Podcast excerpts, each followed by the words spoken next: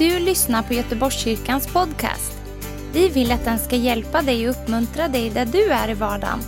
Vill du veta mer om oss så gå in på www.goteborgskyrkan.se.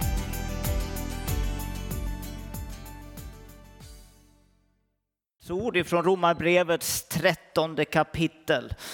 Eh, ett underbart kapitel som är utmanande men också så mycket av uppmuntran i. Vi läser från första versen och till kapitlets slut. Varje människa skall underordna sig den överhet hon har över sig. Ty det finns ingen överhet som inte är av Gud och den som finns är insatt av honom. Den som sätter sig emot överheten står därför emot vad Gud har bestämt och det som gör så drar domen över sig själva. Ty det styrande inger inte fruktan hos dem som gör det goda utan hos dem som gör det onda. Vill du slippa att leva i fruktan för överheten, fortsätt då att göra det goda så kommer du att få beröm av den. Överheten är en Guds tjänare till ditt bästa. Men gör du det onda, då ska du frukta, ty överheten bär inte svärdet förgäves. Den är en Guds tjänare, en hämnare som straffar dem som gör det onda.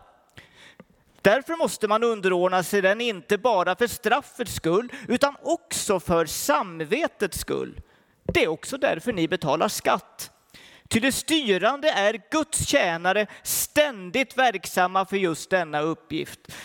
Fullgör era skyldigheter mot alla. Skatt åt den som ni är skyldiga skatt, tull åt den ni är skyldiga tull, vördnad åt den som bör få vördnad och heder åt den som bör få heder. Stå inte i skuld till någon utom i kärlek till varandra. Ty den som älskar sin nästa har uppfyllt lagen.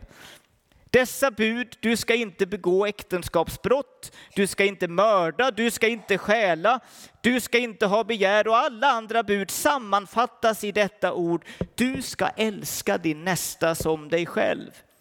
Kärleken gör inte något ont mot sin nästa, alltså är kärleken lagens uppfyllelse. Och det ska ni göra väl medvetna om tiden, att stunden redan är inne för er att vakna upp ur sömnen. Ty frälsningen är oss nu närmare än då vi kom till tro. Natten går mot sitt slut och dagen är nära.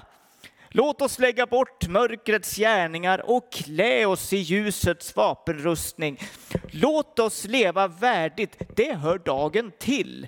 Inte i utsvävningar och fylleri, inte i otukt och lösaktighet, inte i strid och avund. Nej, ikläd er Herren Jesus Kristus. Och där vill jag höra ett litet halleluja. Halleluja. Det var inte manipulativt utan det var bara glädjen på insidan som kom fram. Och ha inte en sådan omsorg om kroppen att begären väcks till liv. Amen. Fader, nu ber jag om din kraft, om den här kraften som vi kallar för smörjelsen som gör att ordet får liv. Tackar dig för alla som har bett, tack för att ordet är levande och jag ber att du går rakt in hos var och en som lyssnar. I Jesu namn. Amen. Temat för predikan idag det är underordna sig för Guds skull. Och den här texten den kan uppfattas som lite hård på ett sätt, men underordnandet det är en gudomlig princip. Gud kräver inte av oss att nu ska ni underordna er så ska jag se om ni sköter det. Utan det är någonting som redan från skapelsens morgon finns mellan Fader, Son och helig Ande. Den principen om att underordna sig, gå in under någon annans auktoritet, den finns där redan i Gud skapade världen innan människan än var fanns. Så frågade Gud sin egen son, vill du gå ner och dö för människorna som kommer att synda? Han visste nämligen att människan skulle gå sin egen väg. Och därför står det om Herren att han var korsfäst innan världens, lagd, innan världens grund var lagd. Jesus ödmjukade sig under Fadern i, i underordnande innan ens världen blev lagd. Och när han föds in här i världen och får en kropp och vandrar här nere så säger han att jag gör bara det som Fadern vill att jag ska göra. Jag gör ingenting av mig själv. Det jag hör, det gör jag. Han levde i underordnandets princip fullt ut. Och när han dör på korset så är det den, den totala underordnaden att ställa sig under varje människas synd och elände för att vinna en frälsning så att människan kan få leva i harmoni med Gud. Tala om underordnande. Du, om du tycker att det är jobbigt att underordna dig, säg till Jesus, kan inte du hjälpa mig för du är ju proffs i det här. Han är den som kan underordna sig för han har gjort det en gång för alla och han älskar människan. Den heliga ande underordnar sig också. Jesus säger i slutet på Johannes evangeliet där att, att den heliga ande, han har ingenting av sig själv som han förmedlar, utan han får det jag har och förmedlar det vidare. Det som är mina ord kommer den heliga ande förmedla. Så det som jag förmedlar idag i den heliga andes kraft, det är inte mina egna ord, utan det är Jesu ord i underordnandet. Jag underordnar mig den heliga ande och i församlingen underordnar vi oss varandra. I äktenskapet gör vi det, som syskon. Men i den här texten så går vi ett steg längre. För här kommer den gudomliga principen om underordnandet in i vår vardagliga liv i världen. Den Herren säger att varje människa ska underordna sig den överhet hon har över sig. Det betyder regering, det betyder riksdag, det betyder regionfullmäktige och kommun. Det är den, din arbetsledare och din arbetsgivare. All de auktoritet som vi kommer att möta har vi ett uppdrag att underordna oss för. Och det gjorde Jesus när han gick här nere på jorden. När han till och med blev slagen inför domstolen så var han tyst och led. Han underordnade sig helt. Och det här är någonting som är svårt för oss, för vi har en gammal natur som vill gå vår egen väg. Vi vill gärna smita före i kön på ICA eller Lidl. Det ligger i vår natur. Vi vill ha den snabbaste vägen ut. Få, kan vi skatteplanera och få undan lite pengar så vill vi göra det. Därför att det finns någonting i oss som vill gå den här snarvägen. Och det var lite obehagligt nu, för det var många som led igenkännandets leende här inne. Men, men vet du vad det här är? Jo, det är den gamla naturen. Därför undervisar Paulus om att en kristne ska underordna sig all överhet. Inte nödvändigtvis för att överheten är god, utan för att det är en gudomlig princip och vi följer Guds väg rakt igenom. Och det där är någonting som är viktigt för oss att lära. Och då lär vi oss det genom att se Jesu exempel. All överhet finns av Gud och den är insatt av honom. Och då står det här i andra versen att den som står emot överheten står emot vad Gud har sagt. Och där kan vi lära oss att uppror är inte en gudomlig väg för Kristi församling. Uppror är aldrig vägen att gå med kotterier och försöka liksom ha någon makt eller på det sättet. Utan underordnades princip gör att vi går i harmoni med Guds vilja när vi underordnar oss och gör det som överheten säger. Nu står det här att de som inte, de som inte följer överheten, de drar domen över sig själva. Och det är inte Guds dom, för den som är frälst, vi är fria från domen. Men den domen som här avses, det är om du kör 150 på en 90-väg och blir fast av polisen så får du en dom över dig. Du får betala böter och du blir av med körkortet och du får prickar i register. Men Jesus älskar dig, det gör han hela tiden. Det är helt oberoende om du kör för fort. Men domen slår till därför att Gud har sagt en överhet för vårt bästa. Varför har han satt den? Jo, för att vi ska ha en ordning. Anarki är inte Guds väg, utan shalom, ordning i samhället. Det ska finnas regler som vi följer så att det blir lugnt för oss. Och när vi följer reglerna, i, i, i somras, Rebecka och jag, vi åkte i Norge och det var massor med såna här fartkameror och det var poliser och allt möjligt. Men jag följde hastigheten, halleluja. Så jag var inte rädd. Jag var trygg. Och där var en plåtkamera, ja, och där var ett berg, men jag var inte rädd för dem. Hade jag kört i 150, då hade jag varit livrädd. Då hade jag inte haft råd att betala någonting nu, för det är väldigt dyrt i Norge.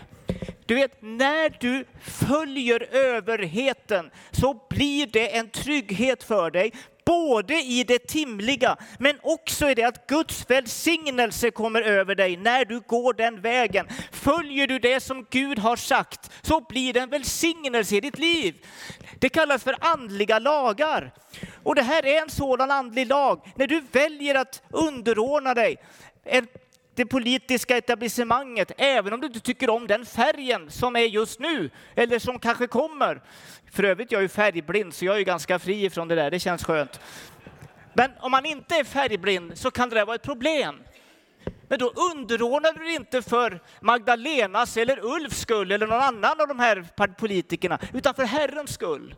Och exemplet som ges här, det har med skatten att göra, därför att det är någonting som vi alla måste betala. Och vi kan tycka saker om det, vi kan tycka att det är för mycket skatt, att det är för lite skatt, att skatten används för fel saker, eller att det används för rätt saker, och vi tycker att det är bra som det är, eller vi vill ha på ett annat sätt. Och det är helt okej. Okay.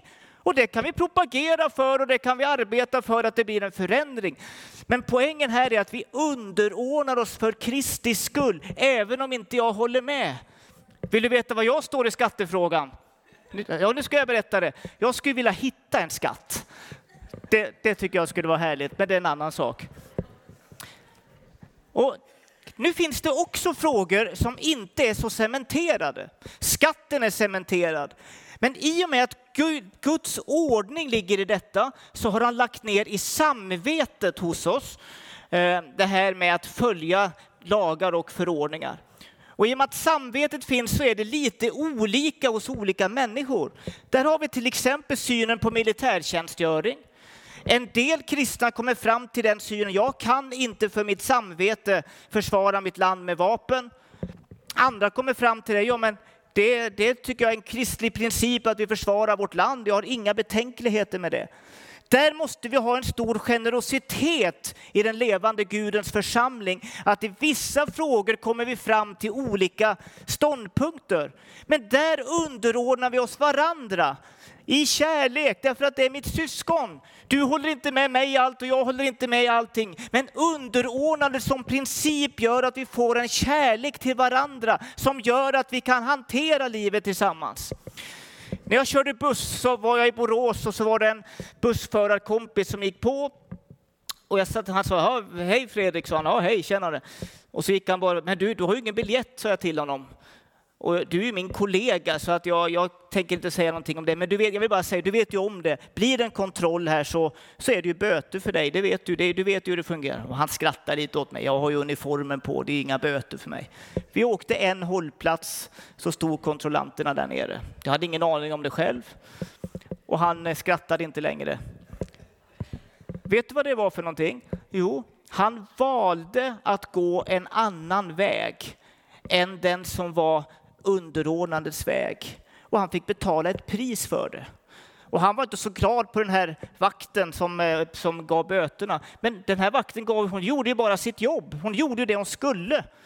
Det var inte hennes fel att lagen ser ut som den gör. Hon gjorde det hon skulle och han åkte fast för att han valde fel väg. Och där är det kärleken från Gud och samvetet i en samarbete hjälper oss att gå den rätta vägen så att vi kan underordna oss och göra det Gud vill. Både för straffets skull, för jag vill inte åka fast, men också för samvetets skull så att vi kan leva i relation i, tillsammans med Gud. Nu står det här i den fjärde, visst är det ganska bra predikan? Ja, jag tycker nästan det själv också. Det har mycket att göra med att det är Guds ord som förkunnas. Överheten, nu står det i den fjärde versen att överheten är en Guds tjänare till ditt bästa. Men vi sa innan att överheten är inte alltid god. Och då är det så att det finns en gräns för den troende hur mycket jag kan underordna mig. Skatten, är, om man lägger på ytterligare procent på skatten, det är inget skäl att inte underordna sig.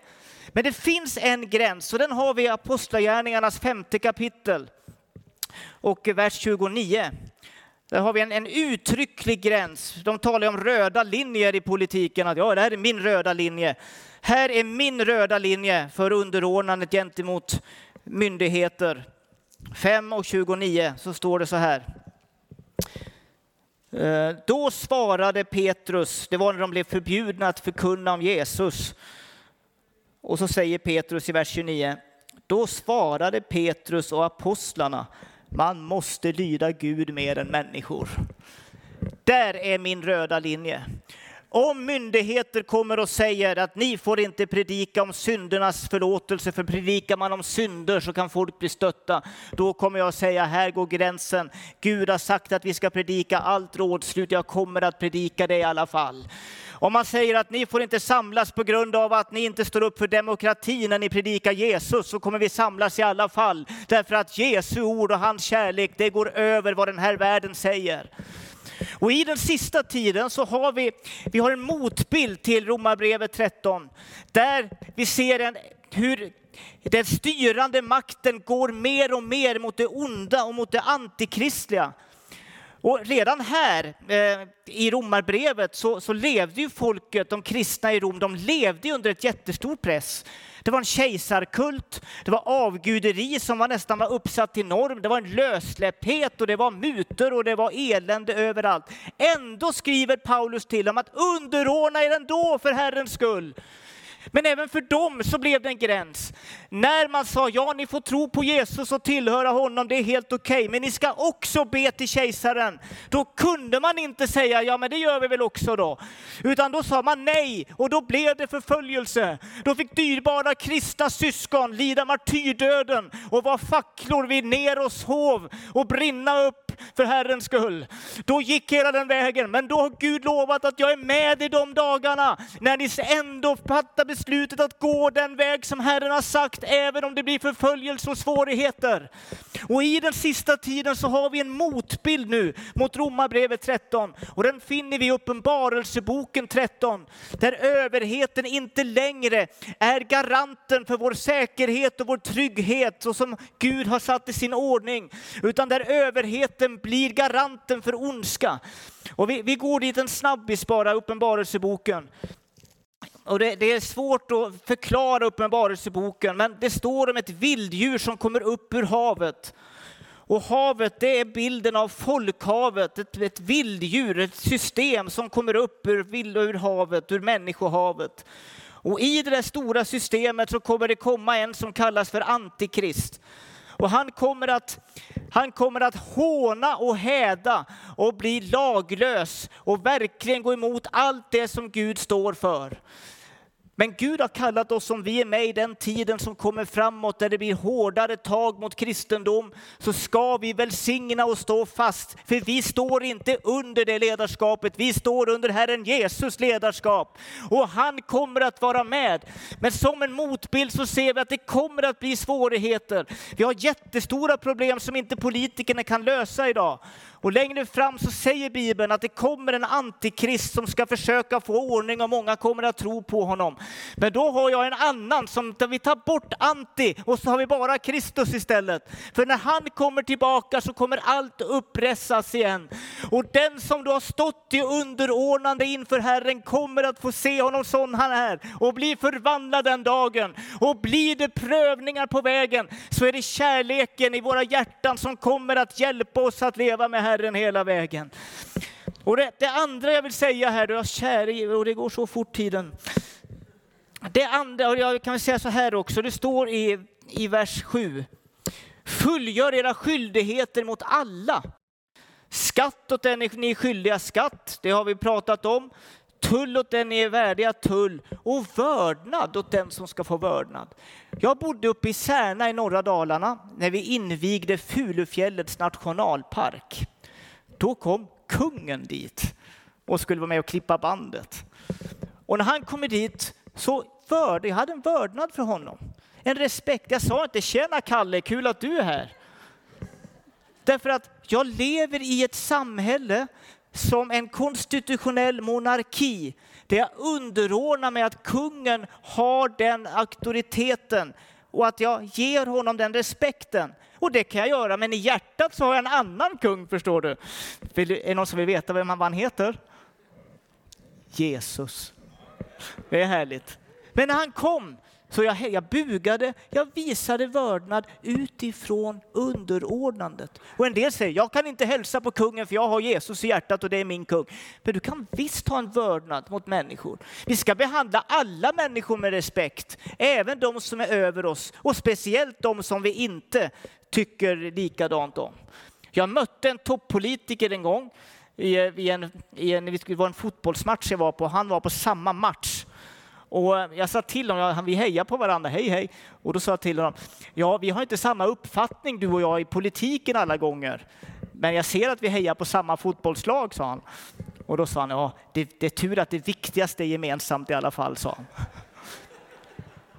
Vi hade olika uppfattning, men lite med humor och värme så mötte jag den här politikern som har en annan uppfattning än vad jag har, med en respekt. Och vad är det som gör att vi kan göra det? Jo, det kommer lite längre fram i texten. Det har med att kärleken gör inte något ont mot sin nästa. När du böjer dig och gör det som ett viljebeslut att underordna dig, både om det gäller i församlingen eller i äktenskapet eller mot de styrande, så förlöses den kärlek som enligt Romarbrevets femte kapitel och femte vers säger att han har utgjutit sin kärlek i våra hjärtan. Den finns där. Och i den här tiden nu som ligger framför, som kommer att bli svår, med alla möjliga, det är krig och det är bränslekris och det är elkris och det är mörker och det är elände överallt. Och laglösheten ska tillta. Varför? Jo, därför att kärleken kallnar hos de flesta. Då finns det ett folk som har ett kärleksförråd hos Jesus, som vi kan leva i den kärleken som han ger och som finns i våra hjärtan. Och när vi gör det som Herren vill så förlöses den kärleken mer och mer mot våra medmänniskor. Så att det här får vara en plats där laglösheten och kylan är borta. Och det får vara en plats där Guds ordning gäller i den sista tiden i underordnandet. Är inte det fantastiskt? Gud har kallat oss till det. Och i det så kommer uppvaknandet här nu. Jag ska säga det först bara att i kärleken så är lagen uppfylld. Jesu kärlek är lagen uppfylld. Den som älskar ljuger inte. Den som älskar vill inte sin nästa något ont. Den som älskar tar inte grannens åsna. Den som älskar gör ingenting som bryter mot lagen. Och då är det lagens fullbordan. Så när Jesu kärlek och vi ikläder oss honom och säger Jesus jag behöver dig i mitt liv. Så kommer han med sin egen rustning som inte är någonting annat än hans eget liv in i oss. Och så får vi den kraften att vi kan älska till och med de som vi har svårt att älska. Att vi kan göra det som vi inte kan göra i oss själva. Att vi kan sluta med att planka på spårvagnen därför att vi gör det som är rätt att betala för oss. Nu kommer det ner på detaljnivå, men det är det här som det handlar om. Det är de små bitarna, att göra rätt för sig, att inte snatta, att om kassörskan har, betal, du har fått betala för lite, gå tillbaka och säg det. Vet du vad det är för någonting? Jo, det är Kristi kärlek som frigörs när vi gör det som är rätt, för han den finns där. Vi gör det inte för att han ska tycka om oss, utan vi gör det som ett utflöde för att han redan tycker om oss och älskar oss.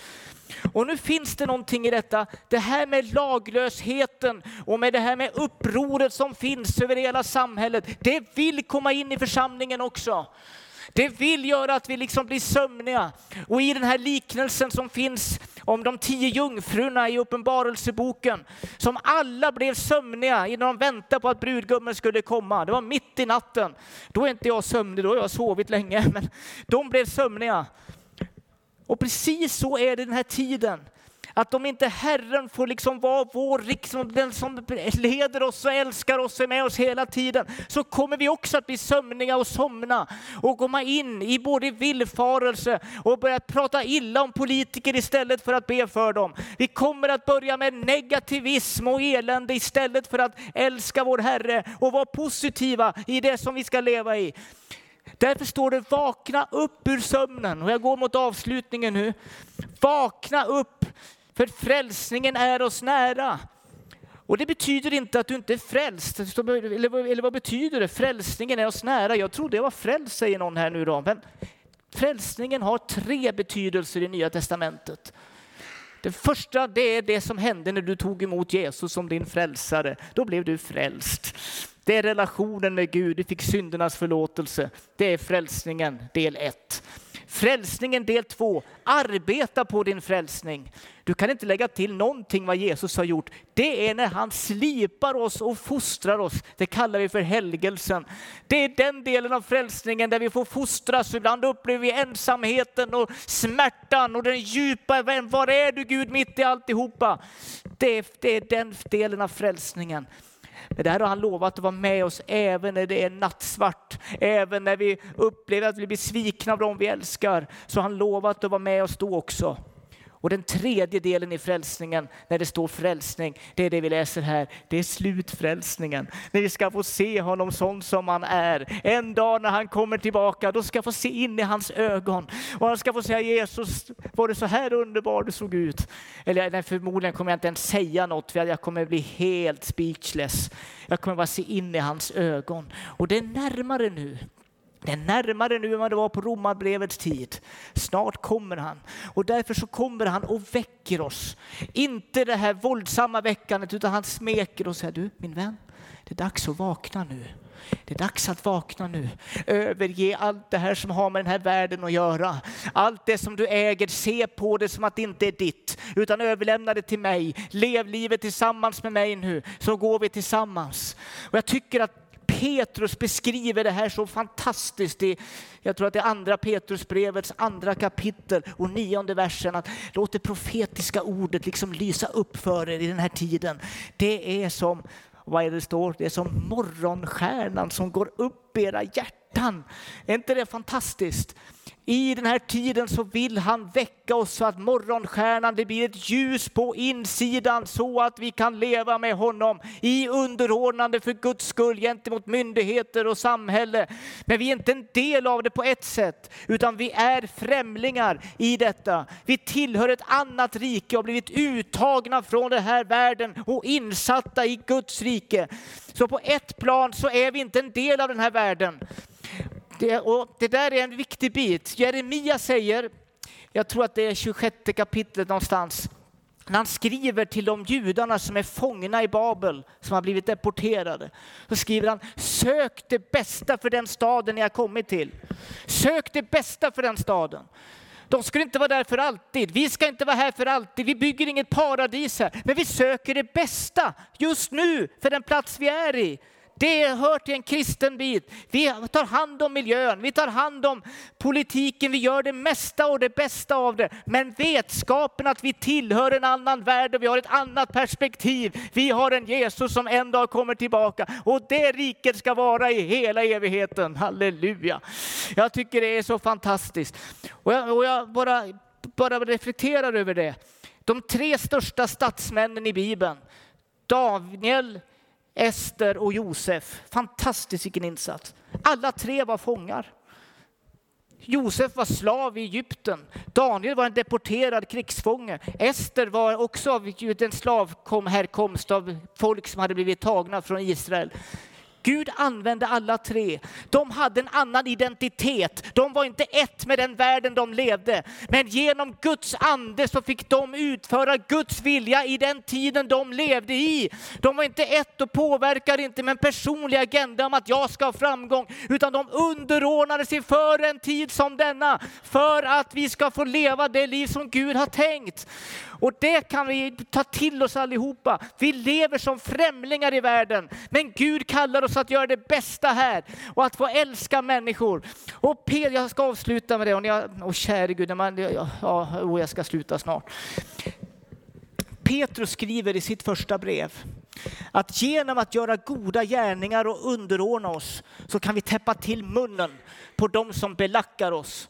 Att göra det som är rätt, det gör att det blir ett vittnesbörd. Här finns ett folk som älskar sin Gud, men som också är trogna och gör det som samhället vill. Som underordnar sig och lever på det sättet, men samtidigt står med en, med en, en eh, vad ska jag säga, med en längtan efter att få göra det som är rätt också. Våga säga nej med en auktoritet. Och det här är kallelsen som Gud har gett sin församling, att underordna sig auktoriteten, men att göra det för Herrens skull.